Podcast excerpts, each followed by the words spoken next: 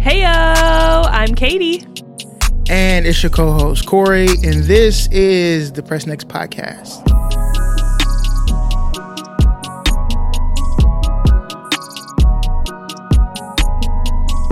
Yes, yes, yes. Welcome back to another week of the Press Next podcast. Welcome if it's your first time listening. We are a podcast that discusses movies, um, documentaries, TV shows, and just relate them to real life applications. So we are so happy that you have joined us today. Yes, How yes, indeed. feeling, Corey? Um, I'm feeling a little bit how you feel. I feel great. Uh, I feel good. Um, especially with the the content that we just uh, the movie or the documentary that we just watched, and um, I think it'll have some some good conversations. But I personally feel good. Hey y'all, I know I told y'all I got my appendix out. I'm getting better day by day. So Step by Hopefully- step. hopefully soon I will be back to normal. But the doc just said that I'm on the late end, but still doing good. Perfect. How about you? I'm feeling good. Feeling really good. Um I'm excited about our discussion today. We Yes, watched the documentary Minimalism on Netflix and basically let me just read what it says. Um it came out in 2016. The documentary mm-hmm. shows that minimalism isn't about living with nothing, it's about living with less. Stripping your possessions back to what really genuinely adds value to your life, makes you happy, and helps you function. When you dampen the noise around the things you love, they become so much more exciting. So, this is based off of a book. Um, this is what we are going to discuss today. But as always, um, if you want to get in on our discussions, stay up to date with what we are talking about, um, if you want to, you know, suggest something that we cover, you can follow us on Instagram, uh, Twitter, Facebook, and TikTok. Um, you can email us. Oh, those are at Press Next Podcast. And then you can also email us. Corey, what is that email address? Press next podcast at gmail.com. Now, in the in the near future, that'll actually just be changing to like info at pressnextpodcast.com. But right now, pressnextpodcast at gmail.com. Perfect. Perfect, perfect. And as always, if you would like to support this podcast, you can send us some cheddar cheddar, um, some Mm, moolah the coin. At coin. Cash App or um, Venmo. And what is that Mhm. name? Press Next Podcast, man. Everything is Perfect. Press Next Podcast. If you need to find us, Press Next Podcast on YouTube. You're watching right now. Look at the channel name, Press Next Podcast. Go ahead and click that subscribe button. Perfect. And I think I saw something about how you can actually review or rate things on rate podcast on Spotify now. Spotify now. Yeah, I got an email about that. I, I don't know. I'm not. Um, I will say that I haven't been listening to too many podcasts that are on Spotify because they typically are on other places. Right. So I have an I have an iPhone, so I use Apple Podcasts, and um, and there's not like a, ton of just exclusive Spotify things. Right. So I need to try it out. I need to try that function. But if you want to try that function and you're listening to us on Spotify, and you're like, let me go ahead and drop a little review. Please do so. Review, review, review. We love to read them. Um, give us five stars if you would on Apple Podcast, Spotify now, or anywhere that you listen to your podcast. Um, or follow along with us on YouTube. You will see our lovely faces. And um, yeah, so without further ado, let's get into this, Corey. So Let's do it. Let's. First do of it. I'm all, ready for this just share with us how you felt about this documentary. Like, what did it make you feel? Um, what did it make me feel? if I'm being completely honest, um, can I do something before we jump into that? Yeah, absolutely. Let me just define minimalism for everybody. So you're like, what does it mean? So the definition that I just searched says, um, ah, this is talking about art. You're talking about uh, simplicity and things of that nature. What it really means, as far as a lifestyle, is focusing on what really matters, eliminating the stuff that doesn't make you happy, Marie Kondo type of stuff. Right. Uh, Does it and spark so, joy? Yes, yes. How did it make me feel? If I'm, you know, gonna be honest and transparent because this is a podcast, why would I not? Um, I had a lot of I had a range of emotions. Like I felt very like um challenged to do. Mhm. Like, oh, I need to like Do better at take this. aspects of this right you know take aspects of this lifestyle and actually do this i also felt very perplexed in like there's like there's a like a thin line of like anger there too and i know you're thinking to yourself how do you watch a documentary about minimalism and you feel angry right here's what i experienced and i can't help but talk about this i see all the time people living choosing to live the van life uh, a minimal life and everything else. Mhm. You know who I don't see? I don't see black people. I don't see minorities doing this. And it's because I feel like when we talk about poverty, and obviously poverty is talking about income and everything else, but people of color have been living a quote unquote minimalist lifestyle for a long time. Right. What you call ghettos was minimalist. Right. You see what I'm saying? Like they didn't have, he ain't, they, but that wasn't by choice though. Right. They didn't have the means to do that. So, in watching the documentary, I was like, man, even the people that they were interviewing along the way to talk about their lifestyle, I think it was like one black person, There was maybe, There was. and he was like a scholar though. Like you know what I'm saying? Mm-hmm. It wasn't like he, uh, like he was a researcher. So it wasn't like he was like somebody who was just like, oh, I just wanted to do this. He was more so like an educator. Let me give you information about what it means to live a, a minimalist life. Mhm. And I can't help but like, there's a piece of me that that just that angers for some reason. I don't know why that angers me, That's but it does. Like, that's that's one of the feelings that I had. So I felt emboldened to actually look at the pieces and stuff that I have around me to act. Also felt the the anger that I don't know where to place. Um and I also felt validated. Because Explain. you know of all people i especially when we got to the part when uh, there's a guy there who was talking about meditating and stuff like that but i have very recently within the last couple of years really been a proponent of we don't need this thing. Mm-hmm. like if we're not using it like you don't even need to sell it. Just give it away. It is literally taking up space. That's how i feel about like storage units and stuff like that. We, if you we have too much stuff that like you know this. We have like conversations all the time y'all katie and i um where we talk about stuff and like oh we need more space and i believe that we also need more space because like i want to have children stuff like that but then i also believe like we don't need more space we need to we can do, we need to get rid of some of this stuff Absolutely. and then we'll have more space so And and for a reference, we live in about eleven hundred square feet, and we have a two bedroom, two bathroom, which is the biggest place we've ever lived. Uh, we came from and- like an eight hundred or six hundred square foot. yeah very small and we made that work and the thing that i enjoy about this right now is we use every room Mhm. we use every room. Yes. we use every space So uh, there was a part in this documentary where they talk about an average household and what rooms map. get used. They had a heat map to show like where the bodies were going in the house throughout the day. And the biggest room that never gets used is the dining room. Li- like the dining room and then Which- if you have like a second living room Right, which I get. I feel like formal dining rooms, especially because I feel like a lot of houses now have like an eat in kitchen and then a formal dining room, which that formal dining room is for looks essentially, except maybe during the holidays, right? Or if you have like a dinner over. I feel like people don't really use those formal dining rooms. Um, but I grew up. Did you grow up eating around a kitchen table or a dining room table with your whole family at one table?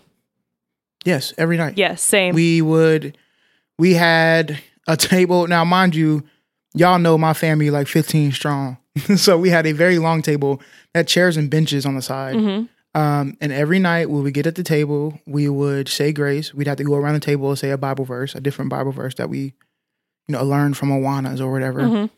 um, drink a glass of water before we have any Kool Aid, you know, and then we fellowship at the table over dinner which was great. We also had like a small dining room, but I, for the life of me, like I mean, that's what I did, but you did Mhm. as well, Yeah. right? Like you grew up at a table. Yeah, absolutely. So we didn't have like a dining room, but we had a table in our kitchen and we sat at it every night, ate at the table, no phones at the table, the TV was muted. It was just us talking about, you know, our day or whatever. And sometimes, you know, I always say sometimes you you didn't talk because sometimes, you know, someone had a bad day, so you just Yeah. sat there and ate, and that's okay too. But you still had that at least 15 to 30 minutes of just sitting with each other and being in the presence of each other without distraction. Now our table was too big for us to have that much bad energy. So Yeah. I was a family unless it was four, like a so yeah, unless it was like a family meeting where we sat around the table. You know, it- two or three people could be upset and be some negative Mhm. energy, but the rest of them gonna pick up the positive energy. Right. So, yeah. and it wasn't a decision that- you was gonna talk. You know, Yeah, that's something that I want to carry in our family is sitting around a 100%. table and eating. hundred percent. Um, and I know that it's so easy in this day and age to pull up a TV tray, right, in the in the living Oh, room yeah. or whatever. But I I really enjoy that through all throughout my childhood that that one thing But- remained. Why was that? In, why was eating around, formally eating around a dinner table important to you? I think at the time maybe it wasn't. It was just what we did, but now looking back, it it was because it kept me connected with one from a parent standpoint, you know, you're talking to your kids about what's going on. You can see how their day was. You can see like how school's going or, you know, is there anything going on that maybe they haven't opened up about, especially in a smaller Mm. setting. Like it, it might have been different for you because there were so many people in your house, but in a smaller Mm. setting, you can kind of talk about, you know, anything. Yeah, I mean, you couldn't eat if you didn't eat at the table at our house. Even if you were just like, not everybody was at the table. You just wanted to eat something. You still had to eat at the table. Yeah. so uh, that was definitely a thing. But um, how did you feel? I told you how I felt, but I don't know if I heard about how you felt about it. Yeah, um, I felt a lot of different things as well. I felt like some things I was doing right, like oh, I already do that, or oh, I'm working on Right. that. And there were some things where I, you know, had to take a look at myself and think about what I can change around me and what I can change that I can control. Right. So we can't control everything in our lives, but there are things that we can control. And making those changes to make your life less stressful and more Mm. enjoyable and and really taking advantage of what's in front of you and what you have. Man, it really. So I think my boy Ian. Uh, shout out to my boy Ian. Uh, he kind of. I don't know if he's there fully, but I know he went through a, a part where he was uh, definitely downsizing, Mm-hmm. uh, and we would go places and and he would pack like a backpack, and I'm like, "What are you doing?" He's like, "I don't need everything I need for this trip is in this backpack." Right. I'm like, "Dang!" but you know, I, I, I think to myself like, "Damn, I wish I can do that," and I, and to a certain extent, I do. Right. There are things though that I do enjoy that I don't know if I'd ever get a part of that lifestyle fully, right? Right. Uh, and I think that there was a part. So in the documentary, you know, there there are two guys who wrote this book. They're going on a book tour, talking to all these people. You know, so they're going to news places and everything else. Mm-hmm. Um, and so I think on Christmas Day they were like on Good Morning America or something. Some was it Good Morning Uh, I America? think it Some was the set Today that looked Show. like Good Morning America or the Today Show. Mm-hmm. Don't And they disrespect were- the Today Show. I'm sorry, the Today Show. Mhm. You know, shout out. Hoda Kotb. my bad. Um, and somebody said, "What happens if one of you fall in love with a, a Maximus or something like that Mhm. instead of a minimalist?" Mhm. And the guy was like, "I mean, that's a good question, but also, it's it's more about principles." She was like, "He was like, my my girlfriend or wife, whoever he lives with, has twenty pairs of shoes." And the immediate response from the woman was like, "Oh, that's nothing compared to my closet." Right. And I say this all the time. How many times do I tell you, Katie, you, Hmm. you only all them shoes, you only got two feet. Like, why you got all them shoes for? I shoes is something that I used to understand. Like when I started getting to the minimalist lifestyle, when I used when I was growing up, I was I everybody was a sneakerhead, right? That was Mhm. like the thing. But it was status. That's what that's what I was chasing. I was chasing status. Status. I wanted to go to school and the next person look at me and say, "Oh, he got these shoes on." I didn't have the money like that though, because it was always somebody else whose shoes was way fresher than mine. They had the new Jordans, the new whatever was out, hot, no scratches, no nothing. Mm-hmm. So even at my height of sneakerhead, I still was always behind. So it was always status. And then what I feel like I learned was that like sneakers, I'm like, they don't make. I just need something practical. Right. It- I would like for it to look nice, but I just need something practical that I can like wear over and over and over and over again until I'm done with them, and then I get a new pair if I need a new pair. Right. And I think that it's interesting that you brought up fashion because that is they they talked about certain things in this documentary. They broke it almost down into sections and one section was fashion and how Yeah. the fashion industry it's not only fast fashion in the sense that it's being made in sweatshops and people are being paid way um, under labor cost and like you know essentially working for free um, but it's also fast in the sense that there used to be two seasons there used to be warm weather They clothing said- and Yeah, cold then weather cold weather. clothing and now I still operate like that. and now it's set up on a 52 season. Every week That's it's something different. Every week, Every week it's That's a new crazy. style. Every week it's something different. And it's so fast and it's so well marketed that they and they mentioned this that the marketing and the advertising is set up to make you feel like what you have is out of style or out of fashion so quickly that you just have to keep buying more and more and more to stay up on trends. And boy, did that hit home. that stuck with you. That stuck with you. well, with it you. did. There were several different things. I mean, I have a whole sheet full of things that stuck Well, with let's me. talk from fashion this. first. But fashion, you go on TikTok, right? And everything is let's do this haul. Let's do let's see what I bought at Target today. Let's see what I got from Shein. It's all Mhm. here's what you need. Here's what you need. Here's what you need. Like to know it is an app where influencers will tag what they bought or what they're wearing so that you have access to buy it immediately. And it's just like Interesting. it's Never heard of it. So every almost every influencer has a like to know it and essentially they'll post a picture you know wearing this and it links you to an app where the app has where the jacket's from where the shirts from where the pants are from where the shoes are from where the headphones are from where my hair clip is from and it's a direct link to buy That's wild. to buy every single thing that this person is wearing. Where my where my ring is from.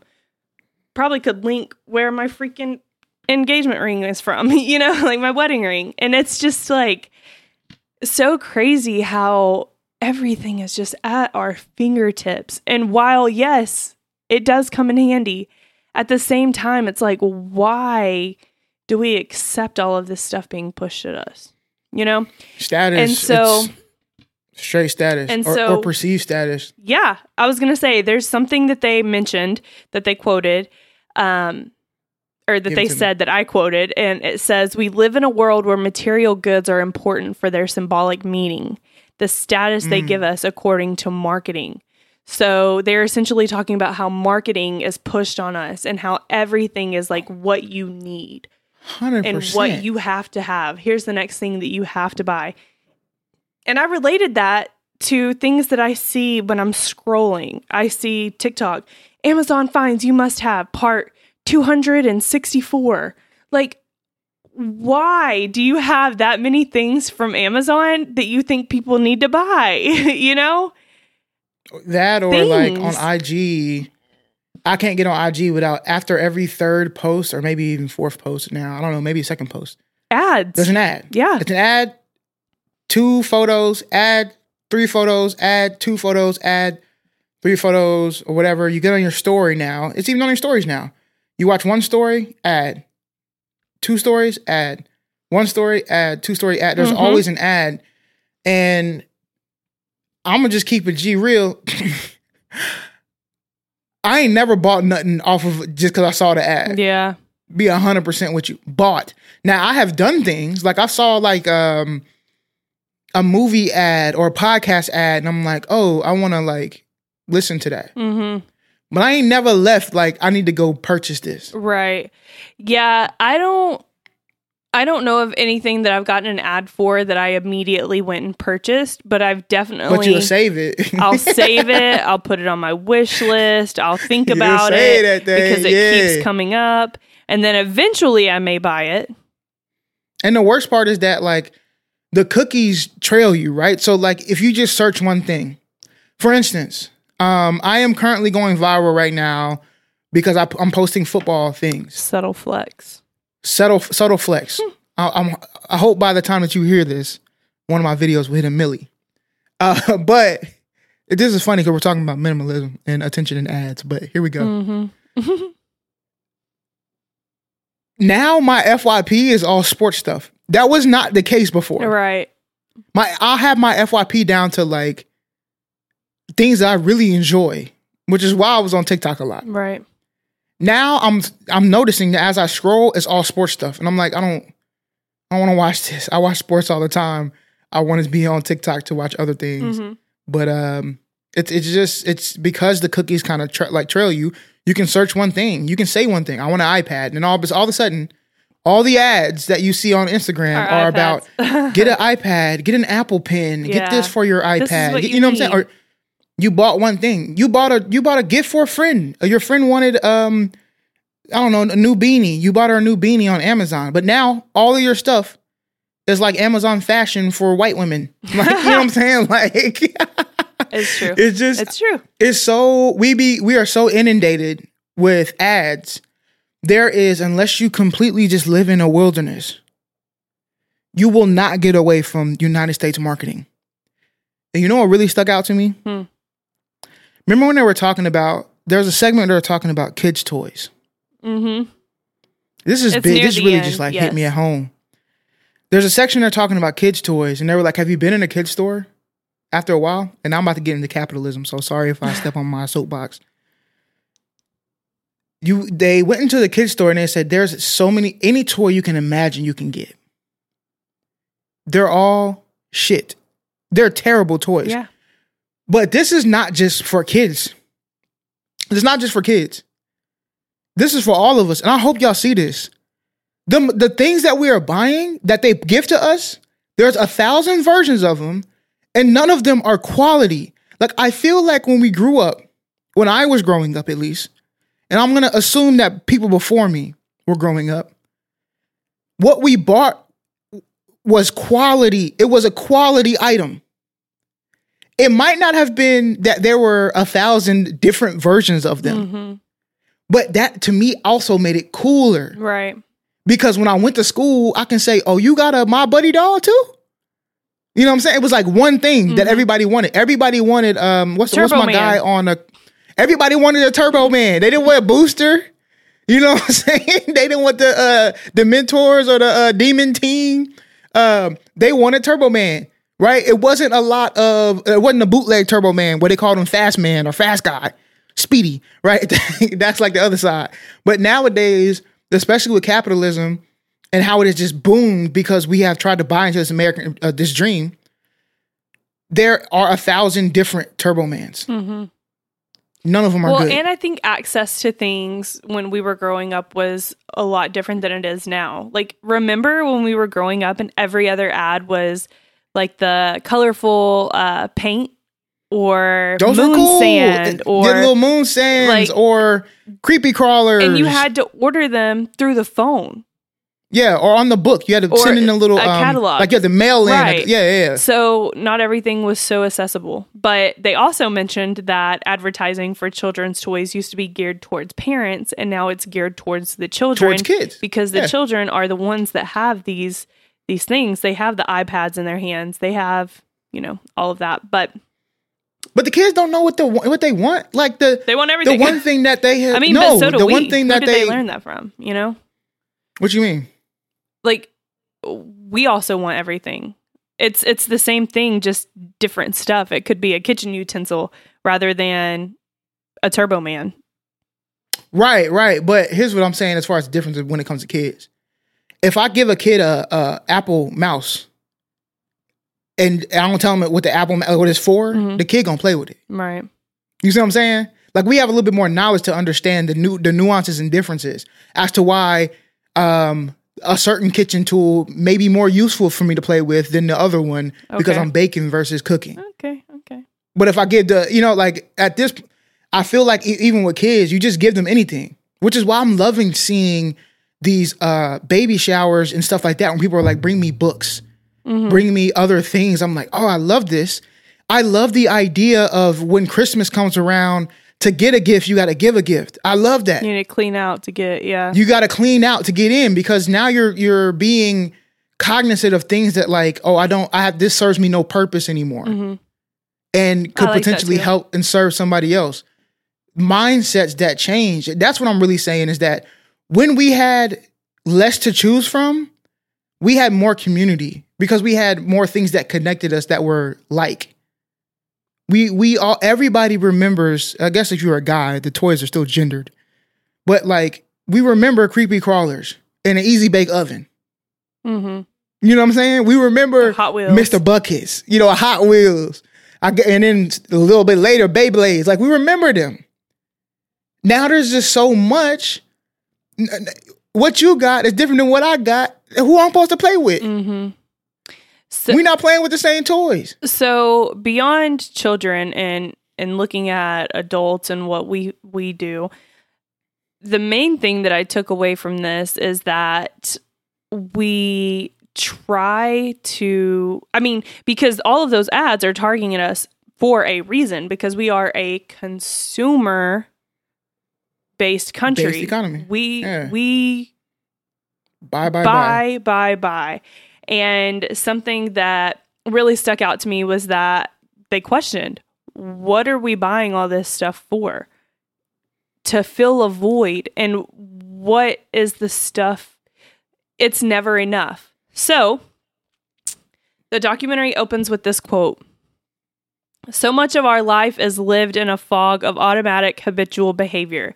We spend so much time on the hunt, but nothing ever quite does it for us. We get so wrapped up in the hunt that it makes us miserable. So, what do you think about people always being on the hunt? Um, do you mind if I be a little bit too transparent here? Yeah, go ahead. Okay. Um when I met Katie, when I met you, sweetheart, I was at a moment of my life where I was really zen. I was meditating a lot. I was doing mindful, you know what I'm saying, like self-compassion. I was very in the Zen. moment. I was very zen.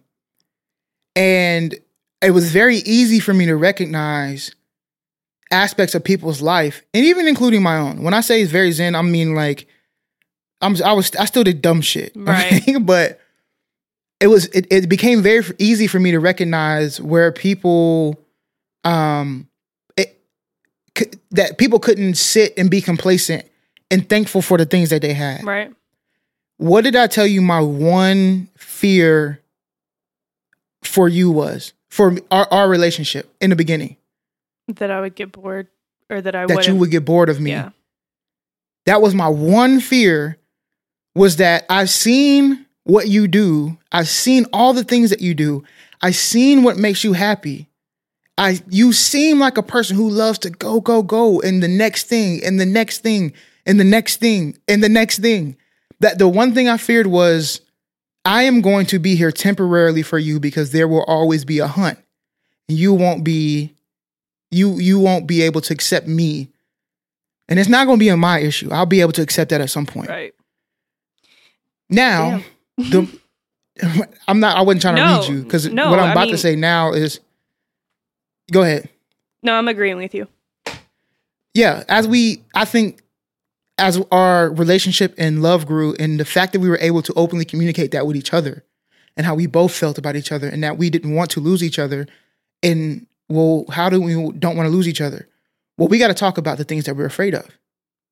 You told me the things that um that you're afraid of for me. I told you that that's what I'm afraid of for you. So now we get to be more cognizant of I can still want these things, but I need to make sure that he knows that I want him. and I don't want nobody else. I'm done hunting there. I'm still hunting in other places. But we that's what I see too much of is that people just don't it can't it's hard for people to accept what they have. They're not happy in what they have. They get something, it's, it's like insulin spike, right? That's what I think about it as.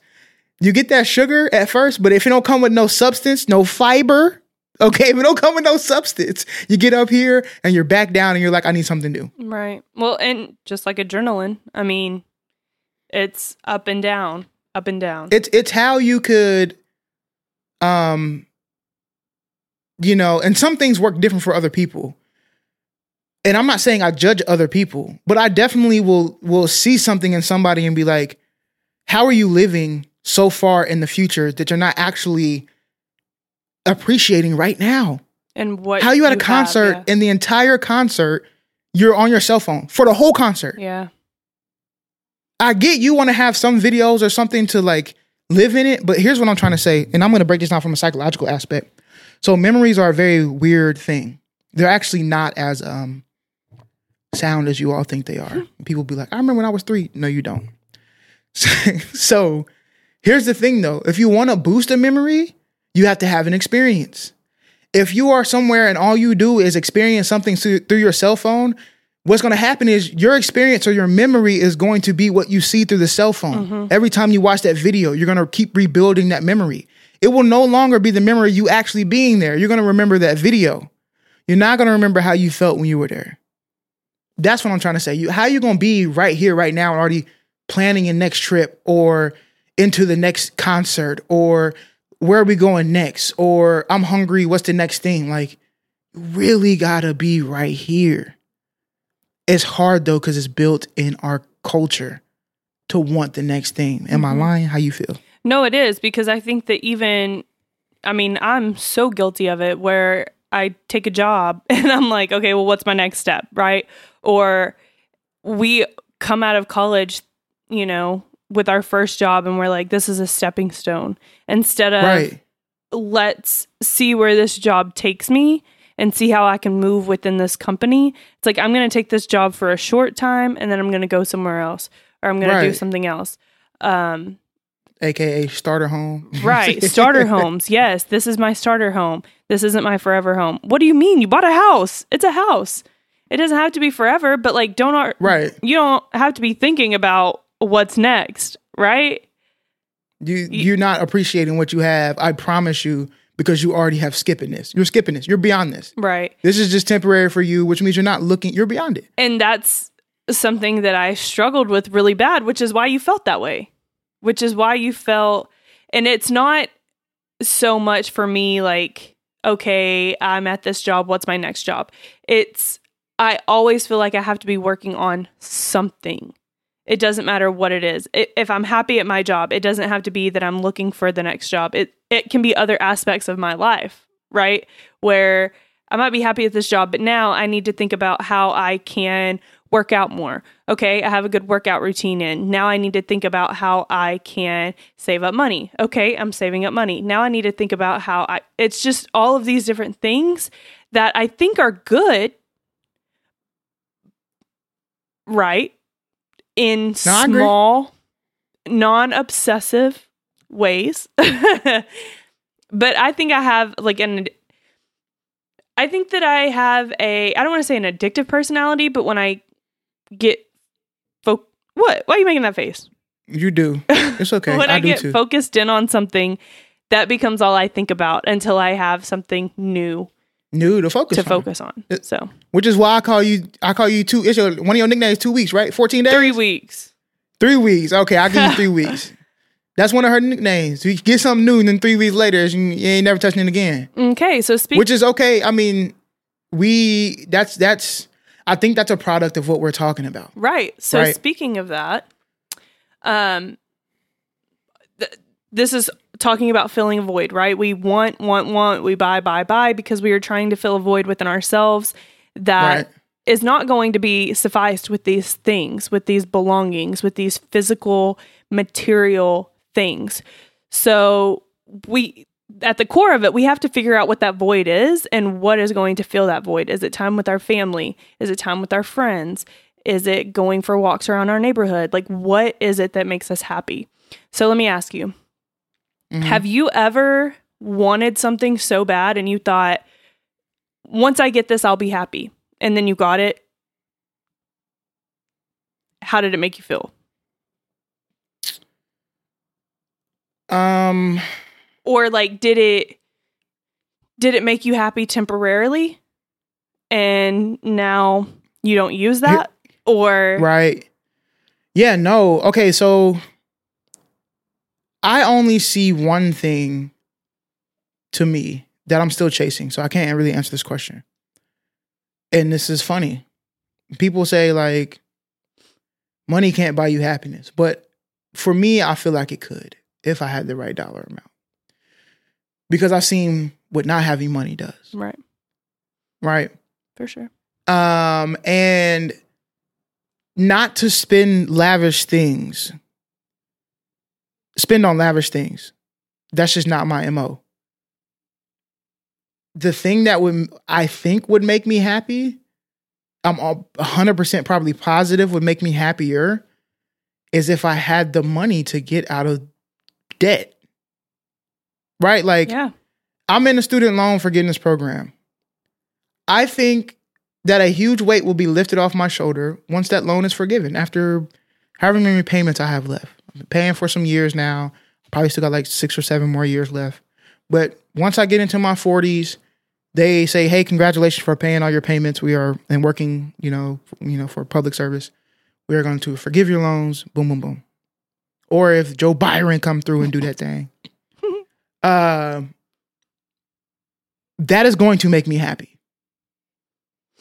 I don't care what nobody says. Right. Because everything is in perspective for me. For instance, as you all know, I also have done in the past and still kind of dabble in music. So sometimes I feel really guilty that I'm like not doing music stuff. But you know what makes me happy? I do content creation, I do video production. As part of that video production, and why my video productions look a little bit better sometimes is that they sound better. I have better sound design. Well, I learned all of that through the passion that I had with music. So it's still paying dividends now. Right. So even though I'm not necessarily pressing the keys on the keyboard 24 7 and giving y'all albums and music, I feel like the things that I have put my time in have still serviced me to this day. To this and day. so to this day, there's nothing that like I purchased ever where I was like, uh, this is like, I don't really need this. I mean, that I thought was going to make me like happy, happy. right. Not like a thing like, oh, I bought this little gadget and I don't really need the gadget no more, so you can have it. Like a phone gimbal. I bought a phone gimbal one time. Um, and I ended up like selling it because I didn't really use it that much. Yeah. Um, the GoPro, I have plans for the GoPro, but I haven't been using the GoPro a lot, you know? So, Mhm. but those things, none of them are like, oh, this is what's going to make me happy. And I think maybe that's even the issue. Right? It's like if it if I didn't think it was gonna make me bring me joy, why did I buy it in the first place? Yeah. I think something that I struggle with that I've been trying to get better at, but I've struggled with it my entire life is comparison and Mhm. comparing myself to other people um, and thinking, you know, I have to be like them or I want to be like them. And so I remember going to college freshman year, there were all of these name brand things that I had never had, but everybody at college had them, like Chacos or LL Bean boots or um, Hunter Rain boots or an Eno, like all of these things that I bought, minus the rain boots. Um, but I bought because I saw that other people had, and I thought Mm-hmm. they have them and they look happy. I want that. I want what they Right. have because they look cool wearing it or they look cool with it. And that's what I want. And so I remember um, saving up money for a pair of Chacos. And I was like, man, if I get a pair of Chacos, I'm going to be so cool, yada, yada. And then I bought them and I still have them. I mean, I love them. But I was like, okay. Didn't hit, huh? I was like, okay, I have them. Cool. Now what? Okay, let's go. Okay, go. let's go. so, I, like, yes, I love them. I still wear them. That was in 2013. I still wear my Chacos. And so, I mean, it was a good investment because I've gotten a lot of use out of them. But at, in the same token, I bought them thinking that I would feel something when I got them. And I didn't. I was just like, oh, it's a pair of shoes. I, I right. I guess my equivalent is like sometimes I will. I used to pull up in my car with like a new. I used to love like breaking songs to people. Mm-hmm. I used to pull up in my car with like a new song, and right when I would like wait till they get out to restart the song. You know what I'm saying? And hope that like when they get in, like, hey, who is this? Uh-huh. And I'll be like, yeah, you know, this Smino. You know, you like that, huh? Um, and then as I got older, there would be times where I would literally like do that. And my immediate thought, now this is, I told you, I, I got real zen. This is after I was doing meditation and mindfulness practices. I would do something like that. And my immediate thought was like, legitimately, why the F did I just do that? Yeah. What does it matter? Mhm. What does it matter if I broke this song to this person? Like I couldn't have just told them, hey, I think you'll like this song. I, Let's I enjoy this it. song. Right. Right. You know what I'm saying? So it's just it's just the comparison thing is wild because I tell people all the time, and I tell you this all the time. Stop trying to move on other people's timeline. hmm You are unique and special to yourself. And what what validation are you actually looking for? Right. I And said earlier, we're buying Right. things for validation. We're buying That's things it. because we want to look like we're wearing the newest styles. We buy things because we want the brands. We buy things because we want people to see that we dress cute. We're wearing up to date styles. We have on the latest brand that's hot right now. Like we want people to see she got it like that or he got it like that. Yes, indeed. And I mean that's that's that's I see that in a lot of stuff, and even in myself. Again, I'm not trying to cast a stone that I wouldn't cast at myself.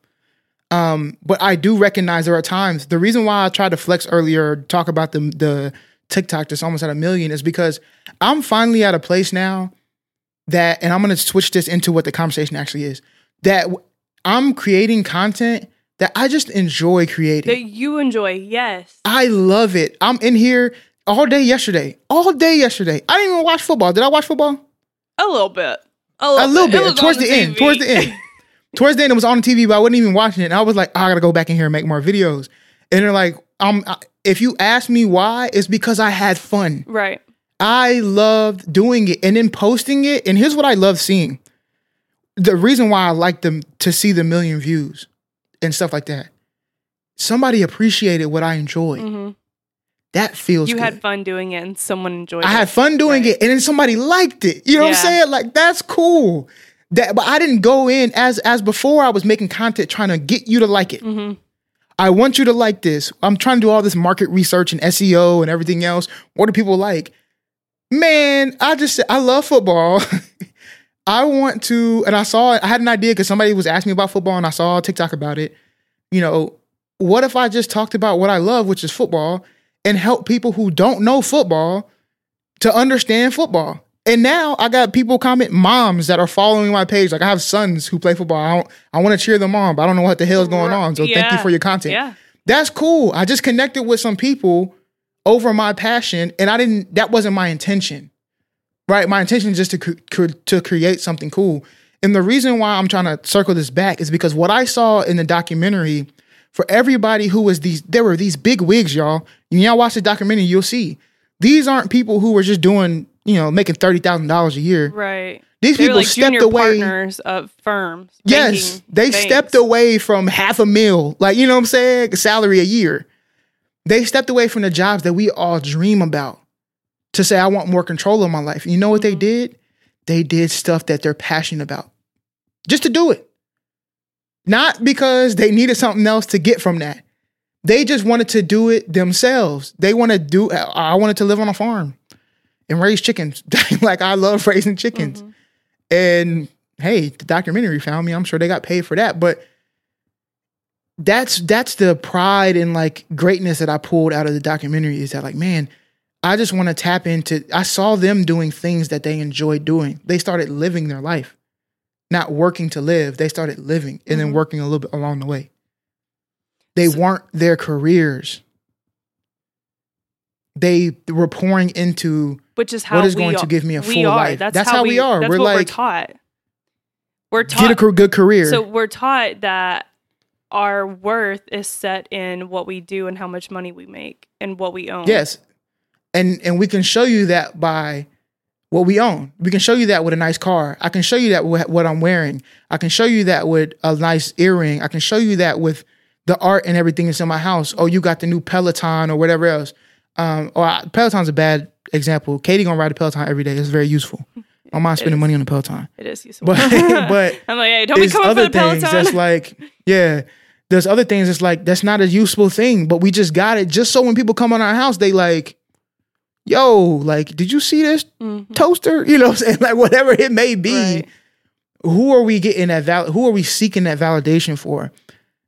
I just love that on my path of meditation uh and maturing really is that I've lessened my my need for other people's approval. And I just be doing I do a lot of things just because like it, it makes me happy. And I think that that's important. And that leads me into my next topic of conversation, which is when you buy things, do you, and let me say the question first. When you buy things, do you think, what is this adding to me? Or what, what value is this adding? Because I don't shop like that. I see it, I want it, I buy it if I have the money We know. for it. But if I have the money for it. But I'm not asking myself what value is this adding? Is it adding temporary value or is it adding long-term value? So, for instance, and that's the thing that that they were talking about in hmm in the the documentary. A guy was like the the one black guy in the documentary that you mentioned. He said, "Well, a true minimalist is going to be a recluse or a hermit or a monk who Very powerful. who you know isn't isn't out in the world making a difference so can you call yourself a minimalist and the guy was like well i think that there's an in between i think there's a gray area the consuming and i quoted this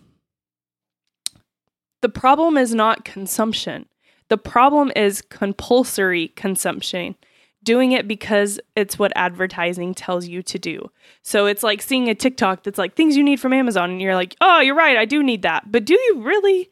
Because Oh. there was this there was this TikTok that I watched yesterday where this woman bought this contraption where she it was a contraption that hollowed out a banana and you put peanut butter in it and it shoved peanut butter in the middle of the banana. And it's like this contraption that's going to take up space. It costs money. It looked extremely messy. And somebody commented on it and said, why don't you just cut the banana and put peanut butter on the banana Right. instead of trying to insert it in the middle? Um, and so things like that, I'm like, uh, that's kind of unnecessary. But if it brings you joy, if it's contributing to your life, that's okay. Eh, that's not the bad thing. Like a Peloton, I don't have my own. We have it at the apartment. But one day I do want to buy my own.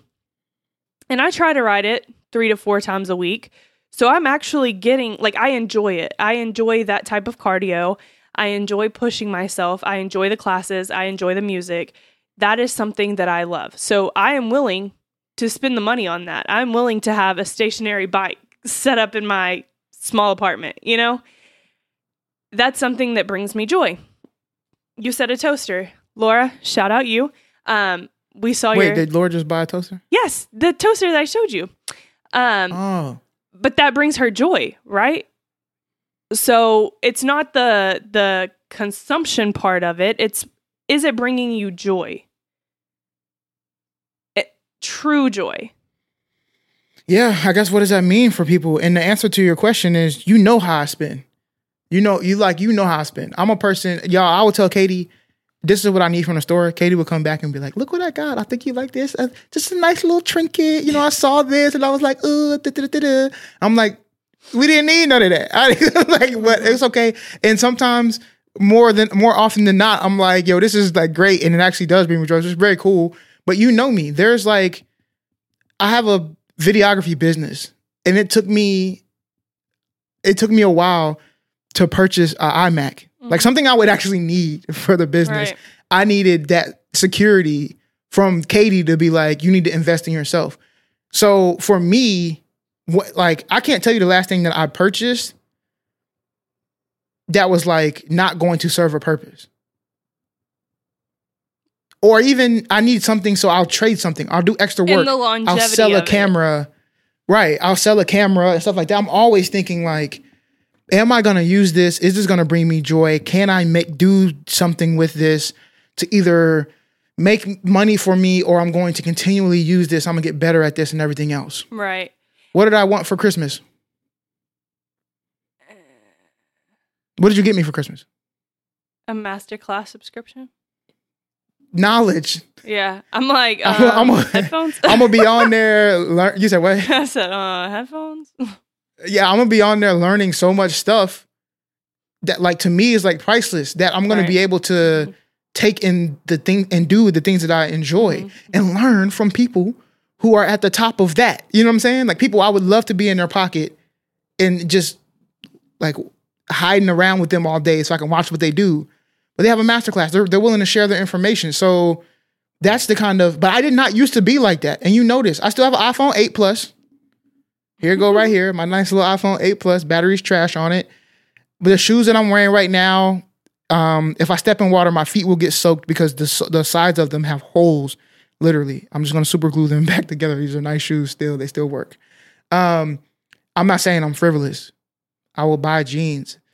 They didn't have nice ripped jeans, so I made my own. Right, I bought some jeans and cut them up myself and everything else. But I'm always thinking like that when I'm buying stuff. I'm like, do I really? Is this gonna bring me joy? The only area that I really struggle with that, because obviously I'm fat and I have mental issues, Food. is food. Yeah, But- we struggle with that. Yeah.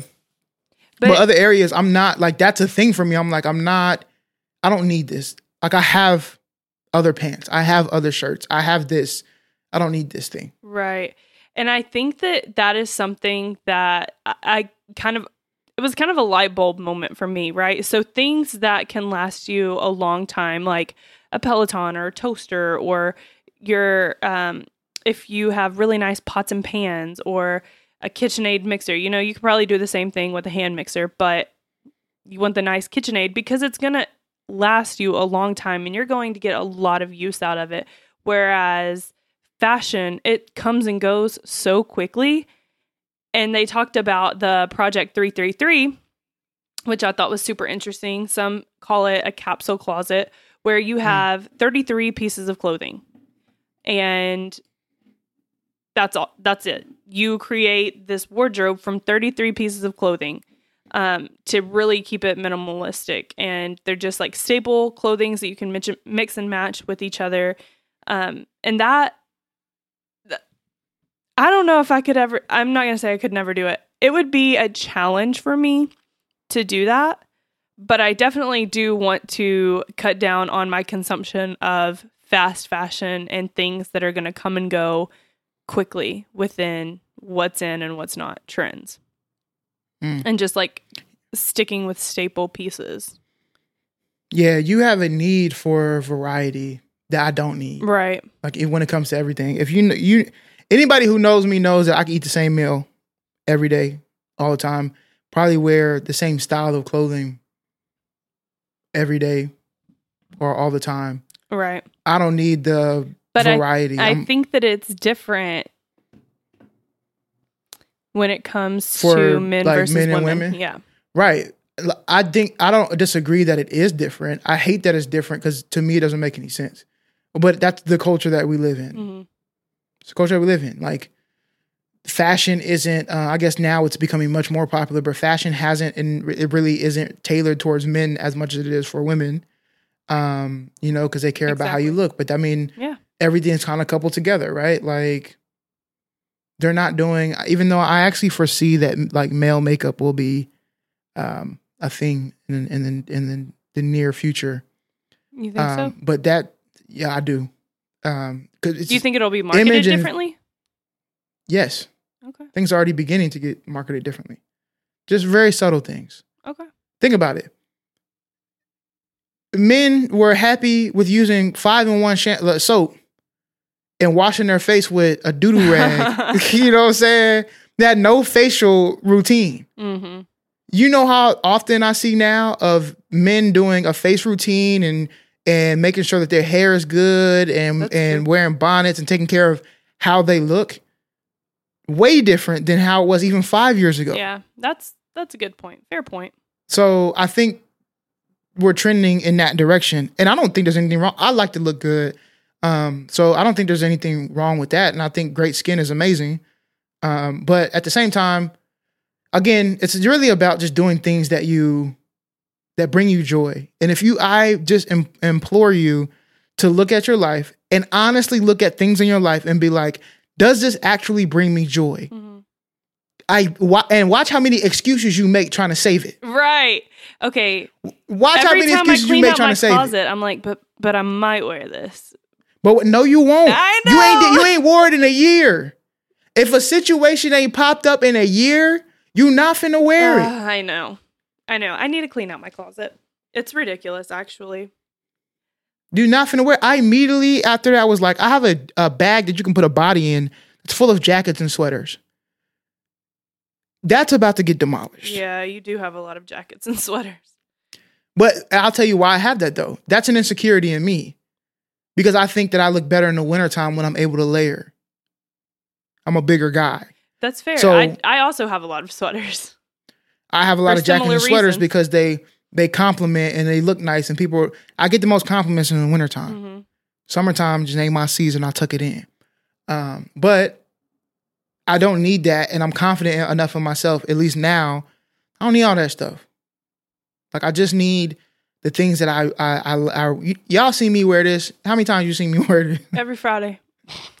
I wear this thing all the time. I like this. I like the way I look in it. It makes Yeah. me feel good. It's also kind of warm. This is a t-shirt that I have that I wore all throughout high school under my pads. It's cut. It's Colt football. Shout out to AHS baby. Um, I the things that bring me joy that that fit perfect, that feel great. I wear those things. The jeans that I'm wearing right now, they they kind of hold in the thigh area. I wear them a lot.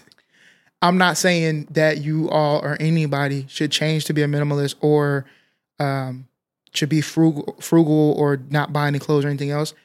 I just really want you to just think about areas in your life that like you're fronting hmm and who you fronting for. Is it for you or is it for how people perceive you? So, and that's one of the key takeaways from this, like I've said, is that we buy things to be perceived as something. So, let me ask you what does it mean to you to be successful as an adult? Oh man, this has changed so much for me. hmm I feel like it, It- it changes every year as I get older, as things in my life change. This has changed so much for me. And uh, some of it does actually, um, you know, I have people that I want to make proud. Mhm. So, and that's the validation I seek for some people. I still seek my own in that I'm I'm being righteous and, and great and glorifying God.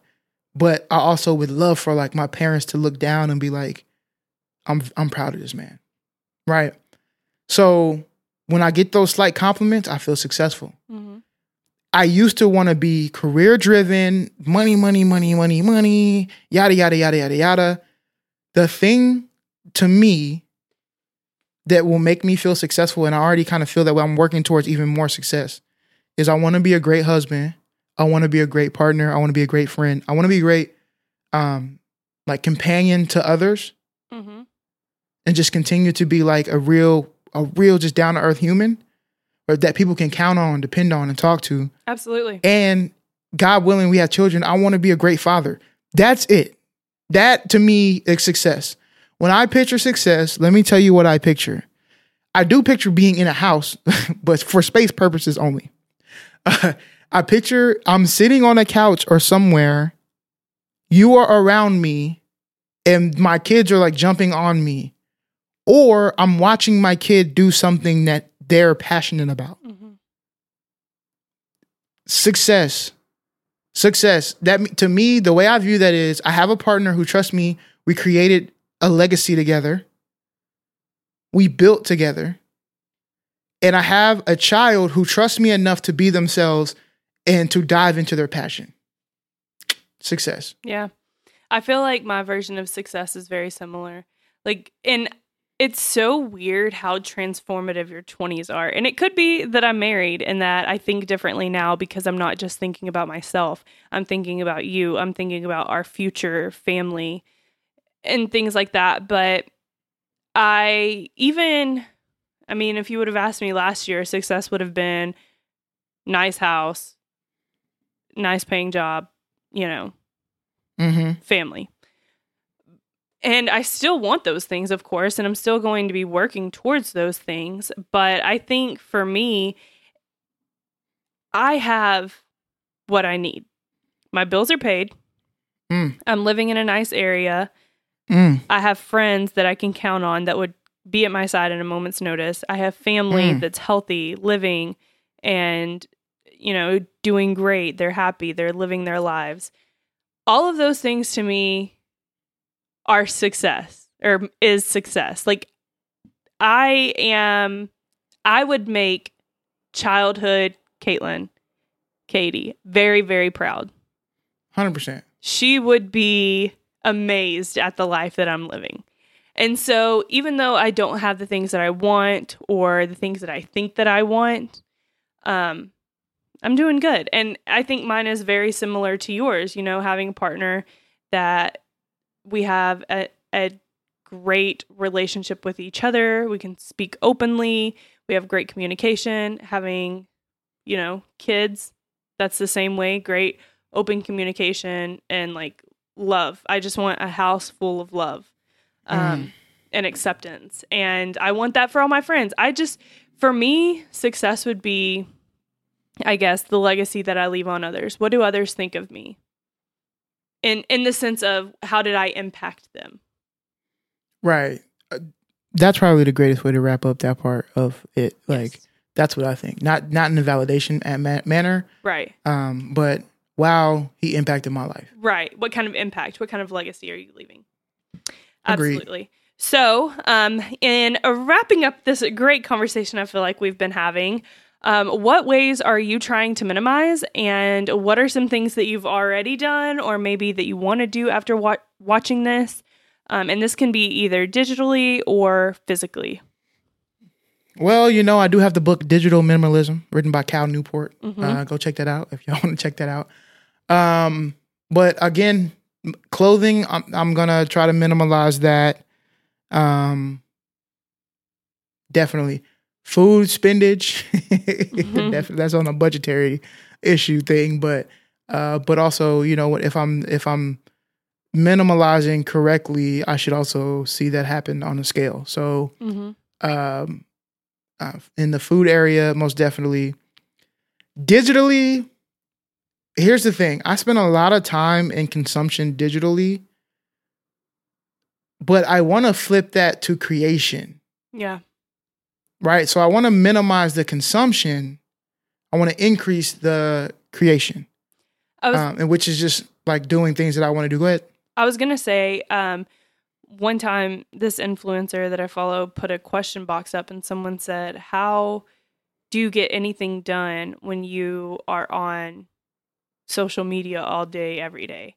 And she responded and said that typically when she's posting stuff, it's she's posting it and then getting off, or she's answering questions and getting off. She's not spending time scrolling through everyone else's she's not watching stories and things like that. So, right and i think that's what i'm yes what, what i'm noticing now and i'm by no means an influencer what i'm noticing now though is um, i've been posting three videos a day um, i've been getting a lot of likes comments and shares there's no way i can go through all the comments and stuff like that so and it's almost um it's almost a deterrent for me like i don't want to open it up and see that i have a thousand notifications, and I'm like, eh, I'm, I'm like immediately close it again. Mhm. I'm not, I'm not gonna have fun scrolling. If at the bottom ticker, y'all know how TikTok be. You get a notification, go to the bottom. So I'm scrolling. If, if the bottom ticker just keep going up, up, up, up, up, I'm like, bro, I don't even want to scroll no more. Mhm. Um, so what I had found, at least on TikTok, is I don't even have the time to really scroll through TikTok anymore. But not even necessarily because of that, it's because I've increased my creation, which has kept me off the consumption, which is fine because if I'm creating, I'm pushing my mind to different limits. Uh, I'm filling my time with things that I enjoy instead of just consuming that. So uh, that would that would definitely be that is is flip the consumption to creation. Perfect. I love that. Um, for me, so I actually have another quote that is talking about cell phone usage. And this is a part of the documentary where they talked about phones and how we're so distracted because of phones. Um, And the quote says, We have this capacity for focus, but we're living it in a context where we are continually moving from one stimulus to the next in search of the dopamine experience where we're rewarded by the next email, the next retweet, or Instagram like that comes into our phone rather often. Um, and that stuck with me because about, I'd say about a year and a half ago, um, back when we were still living in Oklahoma, I wanted to cut down on my phone usage. I felt like I was looking at my phone way too much. I struggle with staying focused. I have to make a list and come back to it several times a day just to stay on point. Um, and so I felt like I was getting very distracted. And so what I did, and this is um, a suggestion of one of my friends, I went into my settings and I turned off all notifications for social media. So I don't get any notifications popping up on my home screen from Facebook, Twitter, TikTok. Um, Snapchat, I do because if I didn't, I would never check Snapchat. I would just forget about it. And so I turned that one back on because I would go like a week without checking Snapchat it. no more. I, t- I I deleted the app, but go ahead. Um, it's a way for me and my friends to send videos to each other, but um, I noticed that I would get on the apps less because I wasn't getting a random one off notification. I check my phone, I see the notification, and then all of a sudden I'm scrolling on the app 10 minutes later. You know? Right. And so that's a way I've cut down. Um, just recently, I mean, this has only been within the past couple of days, but I have turned on timers for Instagram and Facebook where I can only spend 45 minutes a day on each app. And that's just because I would mindlessly scroll. And um, I've said this several times, but I'll say it again. I have a problem with comparing myself to others. And so, something that I've done is I've unfollowed so many, so many influencers, so many fashion influencers, fitness influencers, um, influencers that I don't even know why I followed. I just did because I liked something that I saw once. Um, or if someone pops up on my timeline and I'm like, I don't know who this is, unfollow because it's not bringing me joy. And something, you know, that they said is what you're buying bringing you joy. I have been going through my apps and I'll see someone or I'll see a post and I'm like, does this person bring me joy? Does this, what they're posting, does it add value to me? No, unfollow. I don't even want that, you know, on my screen. And so that has been huge on my mental health just within the past couple of days and just taking not spending so much time on those apps makes you be present, right? So Yeah. you only got 45 minutes, so you can either use it all in one setting, you can check it randomly throughout the day with less time on it. So you are more present with where you are. You are having to be thankful for what you have because you are not spending time on those apps comparing yourself to other people. And my philosophy is if you can't see it, you can't p- compare yourself to it. So if you're not on it, you don't know what you're missing out on. So I don't know. Just the past couple of days, it's been it's been very great. I feel lighter, um, just like mentally and even physically. I feel like my shoulders are lighter. I don't have as much tension. Um, I'm not comparing myself. It's it's been great, and so that's the way that I'm doing that digitally. And then physically, I do want to go through my closet. I just want to go, I just want to sweep through the house and be like, is this bringing me joy? What, I want to Marie Kondo this shit. Like, what is Mm. this? You know, why do I have this? Um, is there a purpose for it? If not, why do we have it? Um, we have a waffle maker that we maybe have used once in the past year. I was looking at it the other day and I was like, I forgot that we even had that. We don't make waffles that often. But um, yeah, I don't know. I just things throughout the house that I just want to go through and be like, what what are we what are we doing here? Let's do it. I'm down with it. Starting with my closet. You know me. yeah, I'm down with it. We we can. There's a lot of stuff that we can get rid of, um, and and and and lighten our load a little bit. But I'm with it. Awesome. All right. Well, this has been a great episode. I think that this was a great uh, documentary to watch, and I hope that you all watched with us. And if you did, please, you know, uh, put it on social media, tag us, let us know that you're watching it. Ironically, Um, yeah, and leave us a review. And as always, next time you're watching Netflix and ask, Are you still watching? Always press next. Press next, baby. Love y'all.